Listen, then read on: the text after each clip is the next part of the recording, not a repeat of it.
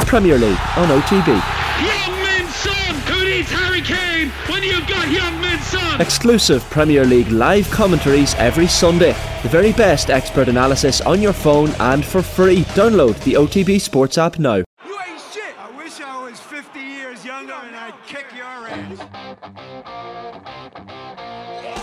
Well, fans can be the harshest critics, you know. And uh, they often are. A wife is often the harshest critic of her husband. I thought I was invincible. That's what you're, you're trained to believe as a sports person. There was four million people in Ireland who knew much more about managing football teams than I did.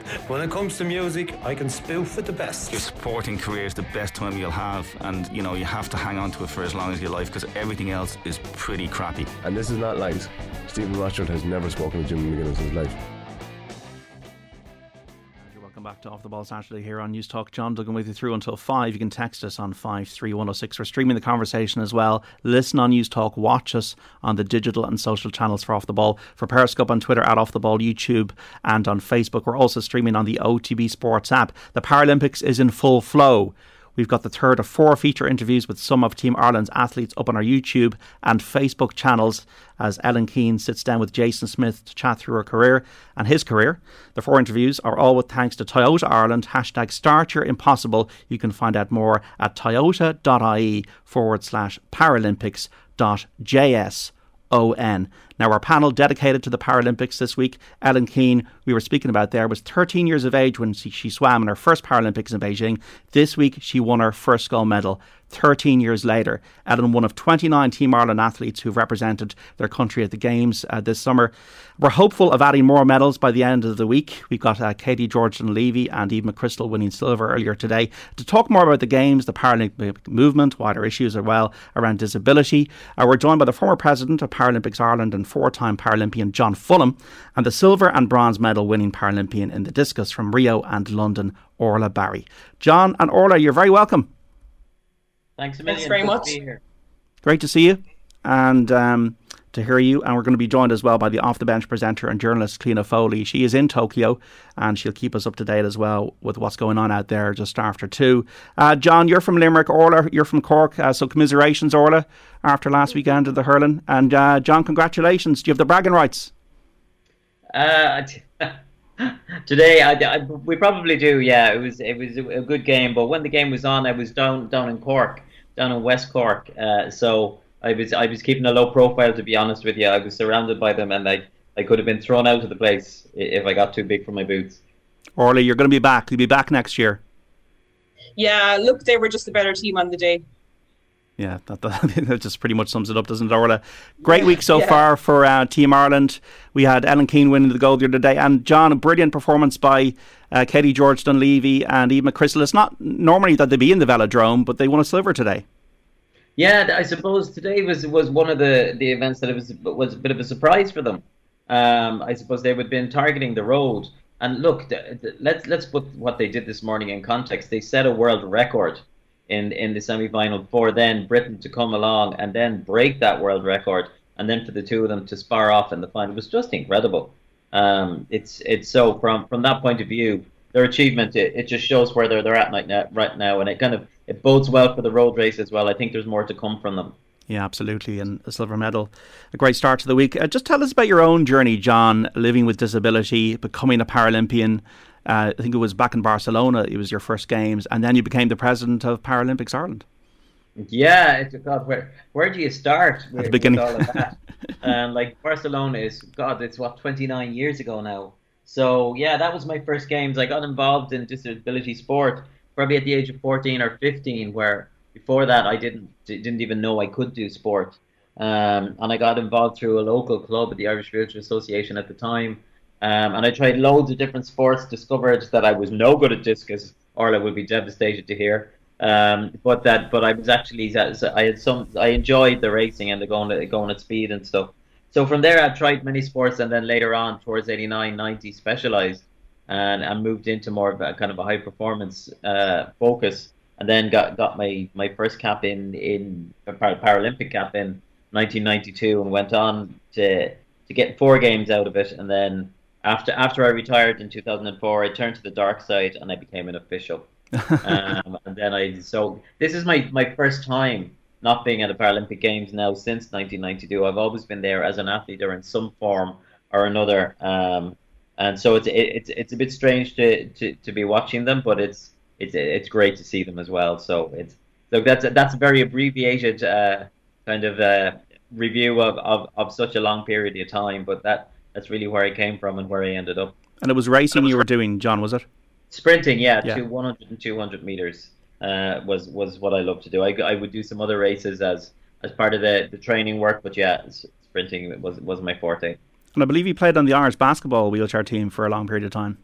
I did well when I when I gave up in 2004. I, as I said, I had started trying all sports before I specialized in the track racing. So when I retired in 2004, I moved away from racing because I knew I wouldn't be I wouldn't be able to do it just for a social purpose. I would always be competitive at it, and so I moved to basketball. But look look what happened there. I I got stuck into the basketball team, and because I had a background in basketball, I was able to pick up fairly fairly quickly, and I suppose I was able to take some of that high performance context into what I did with, in my own job on the team, and then got to, to be part of the, the basketball team that Irish Irish team for European Championships in 2007, 2009, I think, uh, were, were were the years.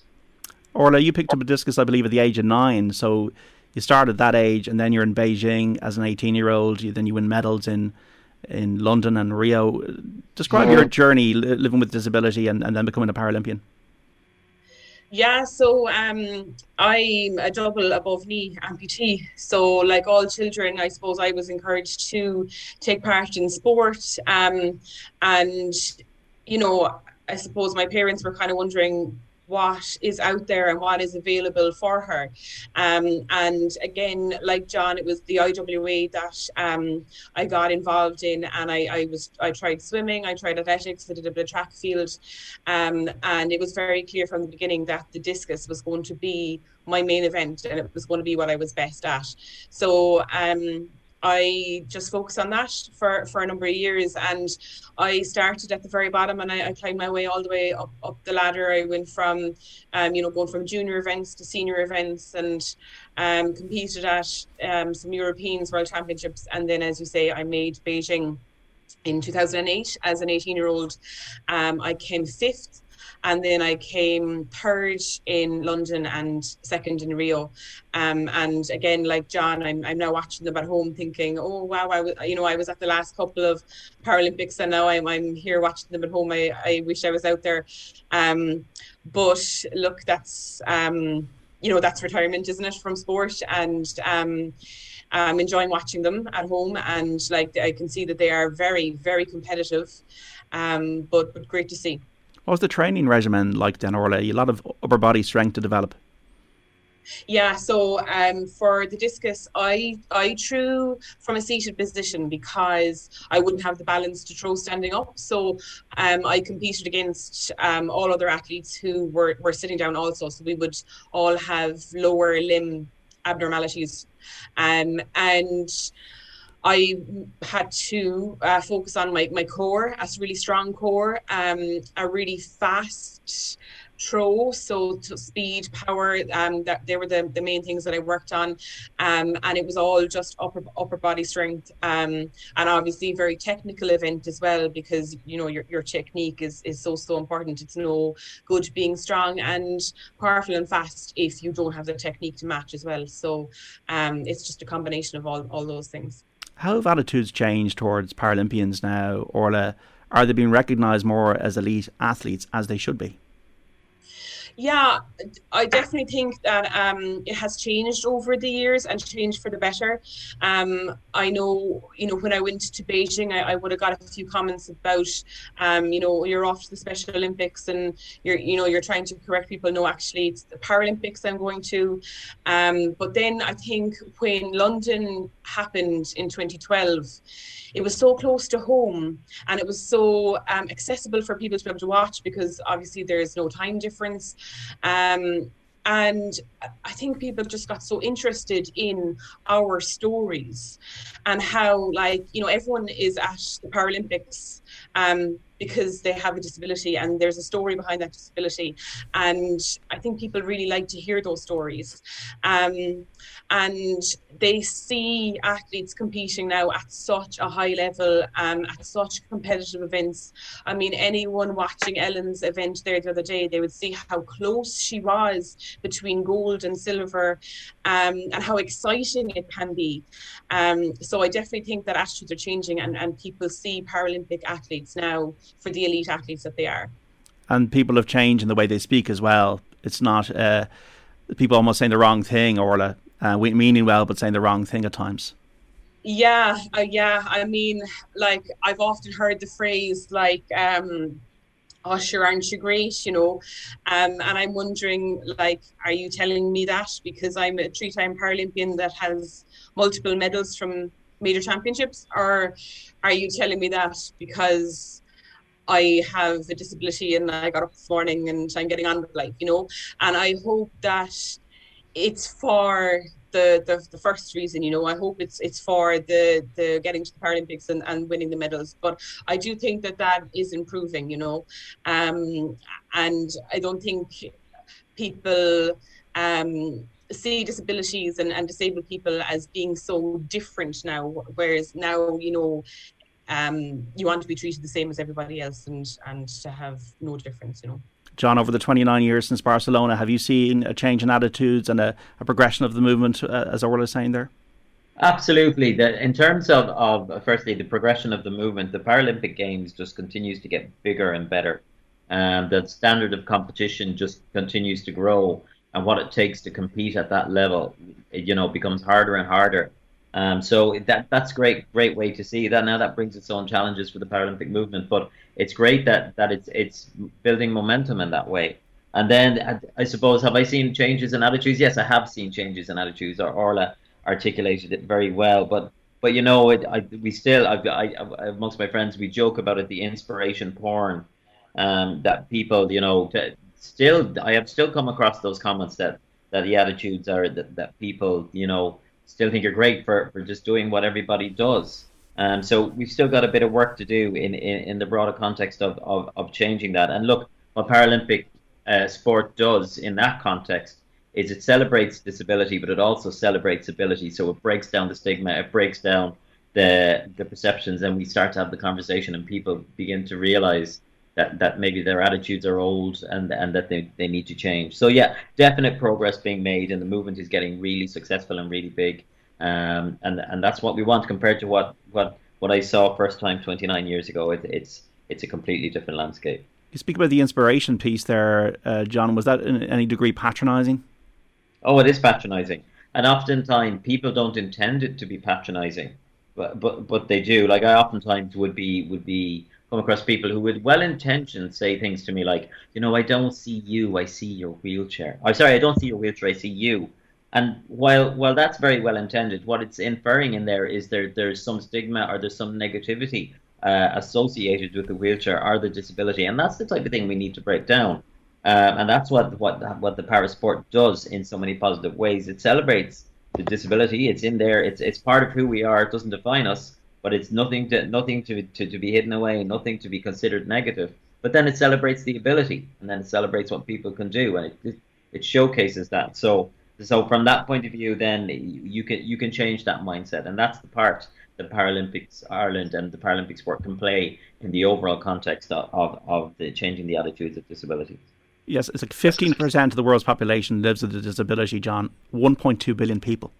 Mm, absolutely. And then you'll see that the, the IPC before the games, the International Paralympic Committee, just announced that they were they were you know, joining the We Are 15, which is an alliance of disability organisations around the world, which is which has a long term strategy to address the, the, the rights and the attitudes uh, towards people with disabilities. Because let's face it, Paralympic sport showcases what the best that it can be, but it, for for many people living life every day today, there still are issues and and challenges that, that they have that they have to face. So IPC, as part of that movement, recognizes that they, you know, there's work to be done and that they play a part in it.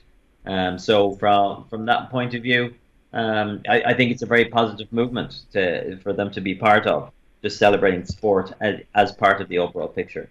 Yeah, I was really struck by Phil Eaglesham. He's a shooter who's representing Team Ireland. Uh, he was in Afghanistan and, and in an illness, and he's uh, now designing a new wheelchair to make his life easier. And this is a quote from an interview with John O'Sullivan and the Irish Times. A lot of the time we sit and wait for the world to adapt to us. We're one of the most discriminated against groups of people in the world as disabled people. You go out the front door and there'll be a curbstone or a step and someone is parked there and you can't get up it. People don't see it unless you're in that world. We try to design something that adapts to the world rather than waiting for the world to adapt to us. I know what it's like not to have that chair we're trying to take the things that we've learned or my friends have learned and encompass that. It's all about ability, not disability, trying to enable and not disable. Thought it was very powerful words from Phil there, Orla yeah very very powerful um and he's right you know as you're reading every sentence of that you know i'm very much agreeing with what he's saying um and i suppose like go, going back to the the campaign that ipc have started like you know we just want to show that we do um our, our, everyday lives the same as everybody else's everyday lives you know? Um like you can see from the ad that that, that they've created like you, you get up in the morning you you get dressed you have your, your dinner you go to work you you drive a car you know everything is the same. Um we just happen to have a disability as well. And i suppose um as disabled people you know we adapt to the world around us and as phil rightly said rather than the world adapting to us yeah, Ellen Keane was speaking after her medal uh, ceremony. She was in an interview yesterday. I was sitting on there, John, and uh, uh, she's been, you know, regularly hosting shows here and off the ball. And she yeah. she said she's just an athlete that happens to have a disability. She wants to see more people in mainstream media who have a disability. We're all human beings. We're all the same. She's a great role model, as is Jason Smith. Absolutely, and it's about celebrating difference. Like you're, John, you're different from me. I'm different from Orla, and that's really what it's about. So it's not it's not to to focus uh, on the difference, but just to embrace it, and that's what true inclusion is about. It's it's just, every single every single person has something to add to the equation, and why not? Like what I would love to see in four years' time is one of the Paralympic athletes sitting on the Olympic coverage um, and offering our perspective on what on what the, our, our, counterparts are doing in the Olympic Games, because that's what happens with the, that's what's happening right now with the Paralympic coverage for, for Natalia Coyle and David Gillick doing the commentary. So I'd love to see that in reverse because then that, that's true equality and it, it, it's it's it's recognizing the difference of, of, point of view, but that everybody has that bit to offer. And you've issues in the Olympics like uh, doping, and you had the same in the Paralympics. Orla, you had a competitor who was uh, caught doping. Yes, I did. Yeah. So uh, back in 2015 at the World Championships, I won a bronze medal. And that athlete that you talked about there, she won a silver medal. And a number of months later, my bronze was upgraded to her silver.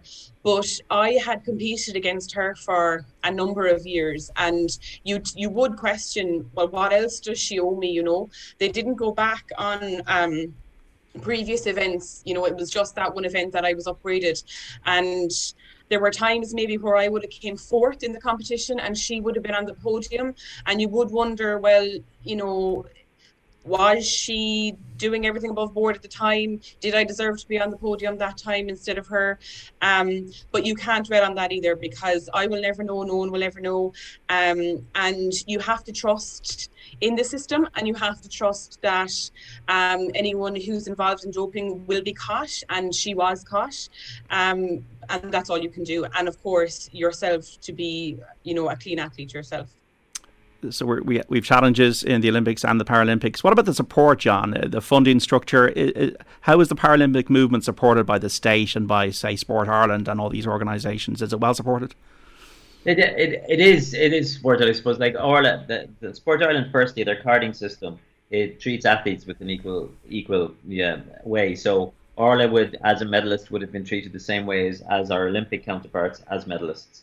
So that that structure is there, and then there there, there's funding that goes to the um, to Paralympics Ireland and it goes to the uh, Olympic Federation as well. But I suppose I think after Tokyo, and, and I'm loath to dwell on, on the issues like this now during their performance because we don't want to distract from the athletes' performances over there. But afterwards, I do think that whole piece about how disability sport is funded needs to be looked at because I don't think that we continue continue to do the same things and expect different results. It's getting more competitive, it's getting more costly, and therefore we're, we're going to have to review that.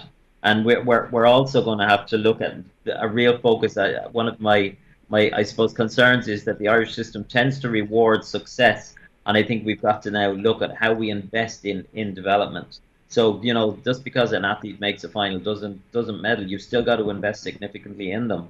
Colin Judge, for example, who who went out in the quarterfinals, he didn't medal, but Colin is a real prospect for for 2024. So I believe we have to really look at that system and, and see how we can best support athletes with the disability. And I think you know discussions can be can be held with Sport Ireland as to how that's done. But on the principal level, that's that's the key the key area that I think we need to focus on right now. Uh, just briefly, Orla, were you happy with uh, the support you received when you were involved in the heat of Rio and uh, London and these games? Yeah, like as John said, like I would have got equal funding, you know, to my Olympic counterparts, and like I can't complain um, about the the support that I received from um, both Paralympics Ireland and Sport Ireland. It was absolutely amazing. But I I do agree in what John is saying there about development, and I do think that we have to go back to the grassroots too. You know, like if we look at the Paralympic athletics team that's gone out, it's the first time we don't have a seated Paralympic thrower. Um, and that is obviously something that's really close to my heart because um, that that was my event, and I always had Paralympic throwers, um, seated throwers to look up to to get advice from, um, but they're they're not there now. They're not on the Paralympic panel, and it would be fantastic for the kids that are coming up now, you know, to have someone to look up to to say, um, you know, I want to get to a Paralympics. Um, I want to be the next Orla Barry, whatever. But like there, there's nobody on the panel now for them to look up to. Um, so you know there there are elements um, of the development that need to be better.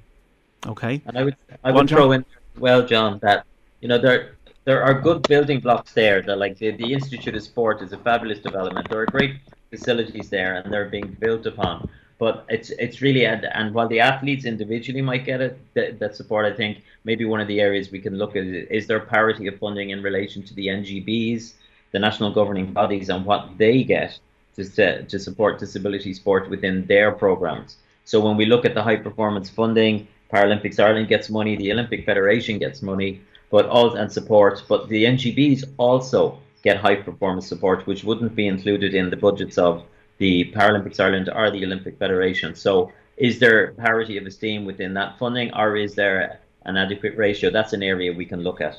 Okay. Um, but there are good building blocks there, and Sport Ireland have put in place some really good things as well. So, so you know, there's a lot to build on. Okay, thanks so much for the moment, John Fulham and Orla Barry. Back with more on the Paralympics after the news on the Saturday panel. We're also going to be joined by Cliona Foley, who's in Tokyo. I'll just let you know as well from the Premier League, Manchester City leading Arsenal by four goals to nil. We're back after the news. You can text us with any questions to Orla and John on five three one zero six. The Saturday panel on Off the Ball.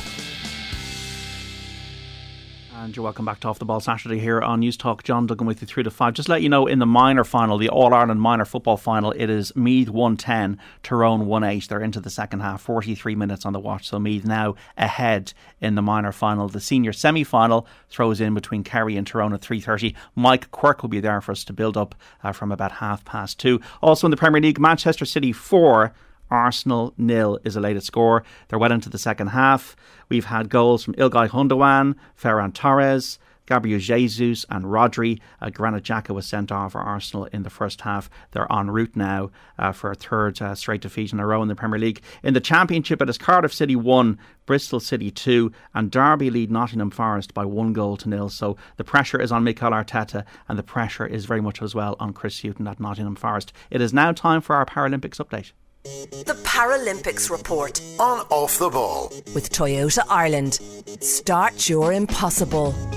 And Team Ireland has won its second medal of the 2021 Games in Tokyo. Katie George Dunlevy and Eve McChrystal have claimed silver in the B3000 metres individual pursuit. They were pipped for the gold medal by Great Britain's Lora Fachie and Corrine Hall. Dunlevy and McChrystal broke the world record in their qualifier by posting a time of 3 minutes 19.946 seconds before Fachie and Hall broke it again.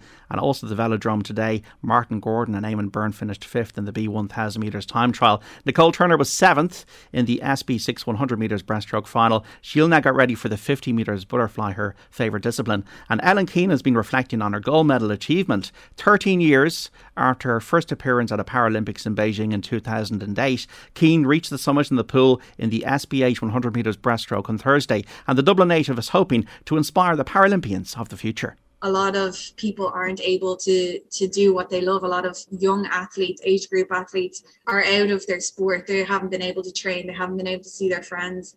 They mightn't even want to go back to sport once all these activities start back up but we're here to show them what is possible and we're here to show them like it is worth it. To stick with your sport. Come back. You are capable of doing this. And i think that's kind of what all of us want to ins- want to inspire the the younger generation to get back into sport now, a reminder you're listening to our Paralympics report on Off the Ball coming your way every weekday morning on OTBAM and every evening during the week on Off the Ball, all with thanks to Toyota Ireland. Hashtag start your impossible. And also in the T13 1500 metres today, uh, Greta Streimikyte finished fifth in a time of 4 minutes, 34.82 seconds. She was beaten for a medal late on. The Paralympics report on Off the Ball with Toyota Ireland. Start your impossible. Now, we're chatting to former Paralympians John Fulham and Orla Barry here on the Saturday panel. You were streaming the conversation as well, so you can listen to us on Newstalk, but also watch us on the digital and social channels for Periscope on Twitter and Off the Ball, YouTube, Facebook, and on the OTB Sports app. You can text us any questions for our panel 53106. We're also delighted to be joined on the line from Tokyo by the presenter of Off the Bench and journalist Cliona Foley, who is at the Paralympics. Uh, I suppose we should say good evening. Hi, John. How are you? Good evening, everybody. Uh, good to see you, Cliona. And we've got a second medal of the Games. Were you there to see uh, Kelly George Dunlevy and Eve McChrystal? There's so many disciplines and so many things going on. Um, Cliona, it's hard to get around Tokyo, I'd say, but a great achievement for them to win silver. Fantastic, yeah. They're about um, they're about a two to three hour journey away, so um, I, it's impossible to get to everything. And I was in the track today for Greta, uh, so the 1500. So unfortunately, I didn't get to see it. But I'm not surprised, John. Um, I interviewed them about a month ago, and at the time they said that they thought that if if Ireland had a, a velodrome, they reckon they could be the best in the world on the track. It's the first time they've medalled on the track, but they really do think that they have huge potential on the track. And of course, their last two medals in Rio were won on the road, and they have to come yet on the road races. So we're really looking forward to seeing what they can do next. Yeah, John, we were speaking about uh, officialdom uh, before two o'clock. A velodrome would be handy, wouldn't it, in this country? Absolutely, I, th- I think that's a, that goes without saying. Um, and you know, I know while there are plans there, it, it just needs to happen. We need to see it, and we need to see it coming soon. But you know, just let's let's focus on the girls' performance. Absolutely fantastic, and as Cliona says, road race to come. Uh, Greta Streimikyte, disappointing because she went well early on, uh, Cliona, but just in the last 400 metres, it, it took its toll. Yeah, really so because um, she had she has just really come on so much in the last year or two. Um, she knocked nine seconds off her PB um, she's working with Phelim Kelly, the coach who has a lot of Olympians in his group, and really, you know, came in here in 4:29. She actually had the fastest PB. But the problem I think with this year for everybody in all sports is you don't know what form anybody has because there hasn't been competitions, and also she was her race was really dictated by a brand new young 21 year old Ethiopian who kind of burst the burst the field open very early in the second lap. Um, so Greta was in the hunt for a bronze, I'd say, until about 200 to go she just felt tonight she just didn't have it and she didn't look, you know, but she didn't blame the heat or anything. She just said, you know, um, but I thought it was really interesting, you know, she's in a vision impaired uh, uh, category and it is interesting to me how you know how do you read a 1500 which is so tactical and at one stage actually she clipped the tunisian and tunisian nearly went down who was the reigning champion um, and you can actually you know if you look closely you can see how um, you know a vision impairment can affect you in such a tactical race as the 1500. But Greta only turned 26, the, actually the day of the opening ceremony. So there's still a lot of years of running in her, and she's really improved this year. And Phelim Kelly, I know, has uh, doubled her training, um, the amount of mileage she's doing, and, and feels that that's going to make a huge difference to her in the future. What's the experience been like for the Paralympians on the ground in Tokyo in the midst of the pandemic, Cliona? It's funny, John. I, I, I, had to take my um, I've taken my mask off to talk to you, but actually you have to wear a mask all the time here, indoors and outdoors. The, the athletes have been very very philosophical about it, and um, really amazingly so. Uh, they haven't there hasn't been a word of complaint from them, and they actually say that you know, they kind of like that it's a very tight bubble, and you know, the, the, I suppose the focus is on the athletes. Um, but you know, they they only they can only come in four days before their event. They have to go out two days after straight away. There's none of the socialization or you know the mixing that you'd normally have in an Olympic situation. So it's very, very, very focused um, I think competitively. Um, uh, and for us, it's the same. You know, uh, we can't go out of our hotels except for the usual 15 minutes, and we haven't done that yet. Um, haven't even chanced it. Um, but um, so it's very tight. Everything is closed down here at night uh, from half seven on. Nothing is open. Shops, restaurants, nothing. Um, and as I said, you have to wear a mask outdoors and indoors all the time. And uh, I imagine that's very difficult on athletes as well and as well tough on the administrators because they have to keep the athletes motivated and, and upbeat. Yeah, like it, it, it, it, Well, I think one thing about this is like the Irish team is is 29 strong and they're very tight, um, and they're, they're you know a bit of success like Ellen had and like the the women's tandem has had today will really uh, I think even bind them even tighter. So, but uh, I'm amazed at even Greta tonight like it was it was well it was I think 30 degrees on the track with 55% humidity and she didn't she said no nothing to do with the heat it was just how I ran and they're not looking for excuses in any way, shape, or form. So um, I think, you know, athletes, John uh, and Orla, well, Orla and John are both Paralympians, and they'll tell you that, you know, you're here to do a job. And really, you know, even if there isn't a crowd here, uh, you'll just go and do the job the same as you would do anyway. I think it's people like us who miss the crowd more nearly. I walked into the stadium and it's a beautiful stadium here. It's absolutely gorgeous. And I walked in today for the first time and I was actually a little bit sad and I thought, what a shame there isn't people here to watch this. What have Japan been like as hosts, Cliona? Oh, amazing. You know, the Japanese, I, have only been here once before for a track and field world championship, and people are incredibly kind and incredibly generous and so keen to make you feel at home and do anything they can. And even just, you know, the places that we can go, we're just going literally from the hotels to the media centres. Even the media centres, there's loads of little origamis being made and handed to you, and they're just, they're an incredibly generous. Um, and polite uh, nation, and, uh, and and it's reflected in everything that we're seeing here. So I mean, they couldn't be more helpful, and the systems seem to be running brilliantly here. You know, things like transport and everything. But of course, they've had the Olympics already to be able to do that. But but you know, as experience as a journalist, it's really been very very well run. Uh, that's interesting what Cliona says, Orla and John, because um, there's obviously the primary concentration is on the performance and how you're doing in your sport. But I'm sure, Orla, you got to see China, Brazil, and London. I'm sure there were great experiences of just seeing those environments generally as well for you. Um, yes. Now, my event is normally at the very end mm-hmm. of the Paralympics. So, like, my experience would be you go to your familiarization camp, you know, with your coach, and you you do your your week or two of training, and then you move into the village, and you might have another kind of week or ten days in the village, um, where you're you know you're still training, um, and you're just kind of working on the little finer points um before your event, and because I was on at the end, I'd compete, and then maybe the following day or maybe a day or two later, I'd be going home, um so you know you might not get to see very much of of the country that you're in.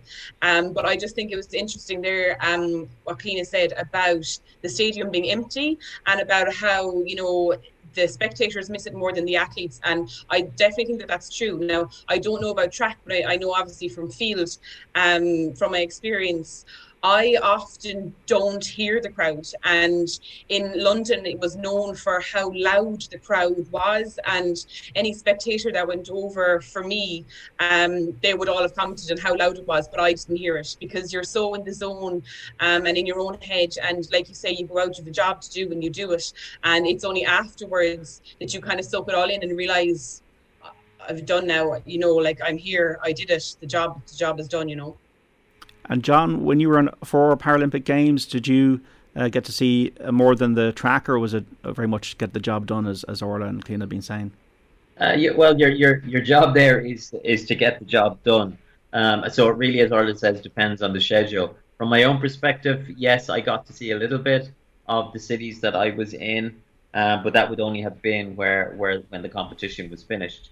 Uh, and the longer you're going, the the, the I suppose the, the better it is, so the less of the city. So you're not there to be a tourist. No. So that's not really a priority for you in any way. And if you get to see it, well and good. It's something to do while you're waiting to, to for the competition to finish. If you're not supporting other people, So you know you, you, you might get to Sealand, but that's not really the focus of the trip. And it's interesting to listen to to Cliona talk about the stadium there, um, because the one thing I would say is that that para competitions, some of the major championships that we would go to, there we generally don't have crowds.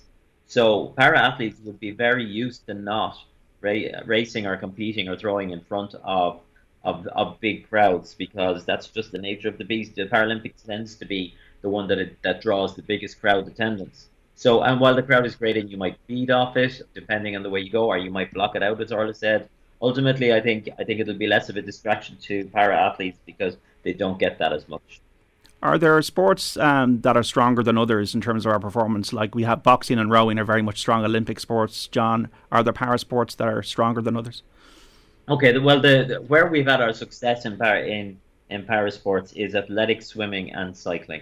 Um, and we what we've seen is some other sports like canoeing. We've had rowing. We have um, you know med, powerlifting now. We have archery. We have table tennis. So we we've had less um, so medal success in those. But it's also too important to understand the context of success, what you define as success. So success is solely me- de- determined by medals.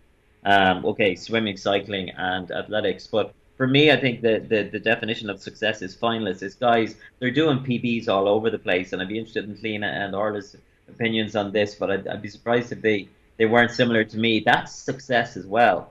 So, and I think that I think that's something that we need to recognize that it's not all about the medals, and particularly when we're looking at investing. And Paris is only three years away, so when we're looking at what's coming down the line, there's a lot of success there for us to build on. We're doing things right and not everything, you know, and we might need to adapt to do it better.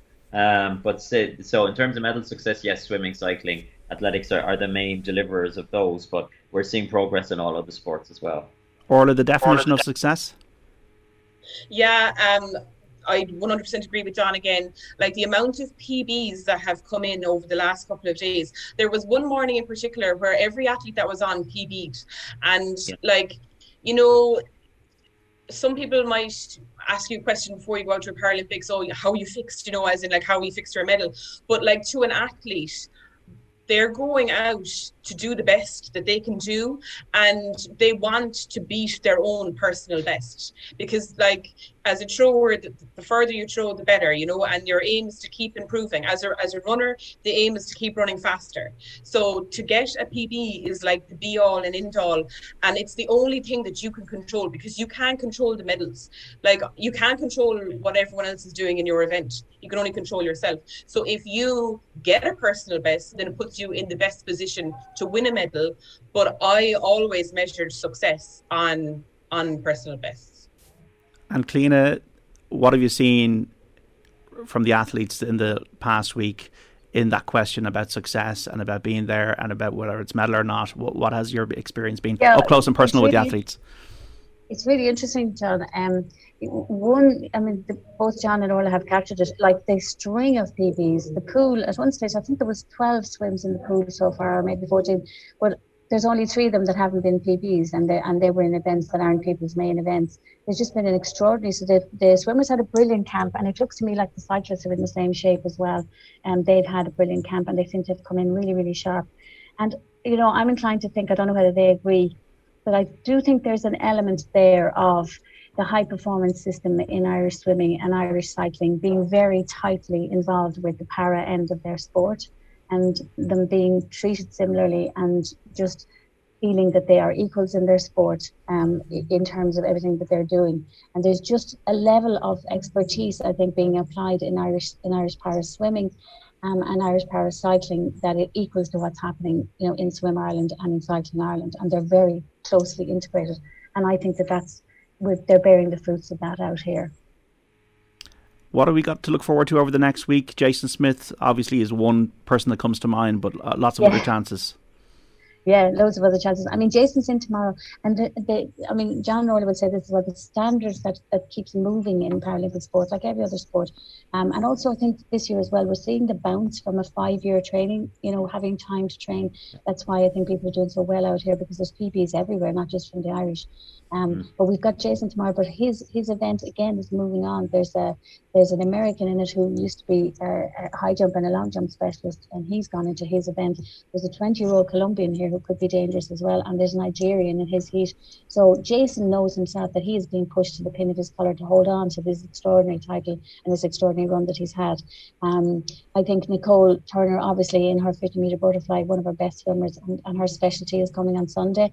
And the cycling, the road cycling, I think is really going to really kick off, and I think we're going to see more medals there. And um, Pat O'Leary in the canoeing, there's a new version of canoeing this year. Um, it's called Va'a. It has an outrigger on it, and Pat is actually has, has is doing that and his other event. But he he's actually the European champion this year. He won it, so I think Pat has a good chance of a medal. But I can't leave us without discussing Niamh, uh, as I call her, Niamh McDiscus, Niamh McCarthy, um, great friend and colleague and uh, equal of Orla's. So Orla's probably the best one to give you a preview on um, Niamh, and she's in on Wednesday.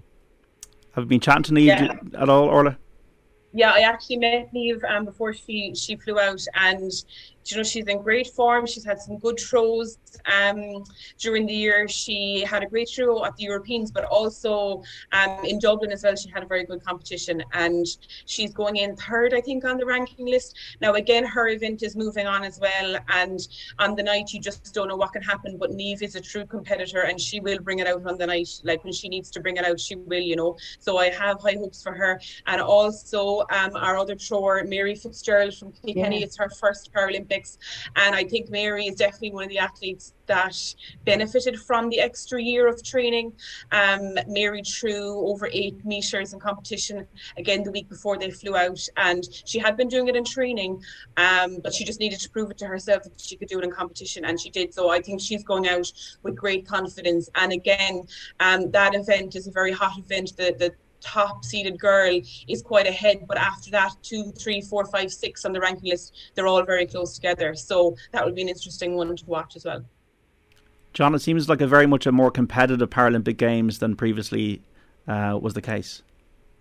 Yeah, yeah, it is, and as maybe the the standards have got maybe the five year bounce, as Cliona referred to, and look, it is. That's what we expect. That this the, the sport is growing all the time. Um, and I, I'm anticipating in Paris in three years' time it's going to be even more competitive again, and that's what we want. We saw that in the Olympic Games. Remember that fabulous race in the in the women's hurdle. So you, you see it all the time. It's growing everywhere, and para sport is growing in, to that degree as well. Yeah. What's your hope then for Paris in 2024? Um, we're not we're not we're not finished this one yet. We've got a week to go, but in the next three years, what's your hope for the movement and for everything involved, John? Well, my hope for the movement really is that we that we that we number one that we that we build upon what we have here, and that and that we we, we look at that that piece I was talking about earlier on, uh, that that you know that the next generation coming through, that what are those pathways, and how do we invest in in in in those guys who are on the cusp of a Paralympic performance are moving from a, a, a finalist up to a podium performance. And really, it's that you know it's only three years; it's not that long. Um, so for me, most certainly that that model is that we look at it, but also that you know that we, as I say, we build on this and we and, and we look to to maintain what what we achieve here in Tokyo. Um, and and if, if we can do that, I think over the next three years, that, that that's really good because the the next generation we've we've been through a purple patch um, of Paralympic performance over the last three cycles, and some of those athletes are, are getting older. They might not be there in Paris. So who's coming through? Who's next? And and that that for me has to be the key focus. Are you involved in talks at all, John, or, or speaking to? No, I'm I'm I'm out of there. I, I finished my term as president in April, and I and I I, I didn't go again. So I'm out of that. now. so a very capable president in there, Eimear Breathnach, with a very capable board and a capable team. So what, how that look, what that looks like, and how that progresses, they'll they'll take that mantle and they'll they'll carry it on. And you know, it's it's in good hands. It's in it's in very good hands. Orla, you're involved in education. Are you involved in talks to the, the nine year olds, uh, Orla Barrys of the of the future, as it were, or when you picked up the discus? Yeah, um, well, look, it's, it's great to be able to give back to the sport because I got so much out of it when I was young. And um, uh, at the grassroots level, like you very much rely on volunteers. So I'm volunteering now myself with the, the younger kids and, you know, just, just trying to get them off the ground um, and get them started and do a little bit of technique training with them. And, and hopefully in a number of years, like we will have a seated thrower back on that Paralympic team again. Cliona, what's your um, assessment of the Paralympic uh, Irish landscape I, at the moment, being over there? Yeah, well, I think it's really interesting, John, that we're talking, if you like, we are talking about elite sport today, um, and that's good. But I think also the whole area of accessibility um, in sport, you know, that's what Paralympic sport, I think, really brings to us and makes us think about and and and throws at us like how is it how is it resourced? How are we how are we helping people like Orla to bring more people into the sport younger to give them those opportunities? And there's something I saw out here that was I thought was really lovely. They there's a there's a guy out here who who runs a limb library, right? And basically, um, he he has a library of um, blades um, for people with amputations, and uh, you you get to go in and you get to try them. You may be somebody who has never been able to run before because you didn't have that opportunity to wear a blade, and then if if you find something that suits you. Um, then they will help you to resource one. And I think that's a really interesting idea, particularly for children. And I saw a beautiful TV program a few nights ago um, with him and just talking about that whole philanthropic area. So I think that while there is this whole element of elite sport, and I think the great thing now is that Paralympians are seen as elite athletes. I think we also then they can use their voice to talk about more accessibility for others uh, to come into their sports. But particularly, I think at the grassroots level and how to grow it and how to give kids the opportunity when they're young, um, if they have an impairment of some kind, to get the joy from sports that everybody should have, and then to see can they be really good at a sport and do they want to take it further. Who are you um, going to see tomorrow, Cliona, in in Japan? Um, I am starting early in the morning with our archer, Kerry Leonard. Um, and she's actually the first Irish archer that we've had in 13 years at an Olympics or Paralympics. So she came through her um, the seeding round tomorrow uh, yesterday, and she's got a, she's got a, a straight one-on-one match. And um, and like a lot of Irish people in sport, I think she loves the match play element of it, like being a golfer.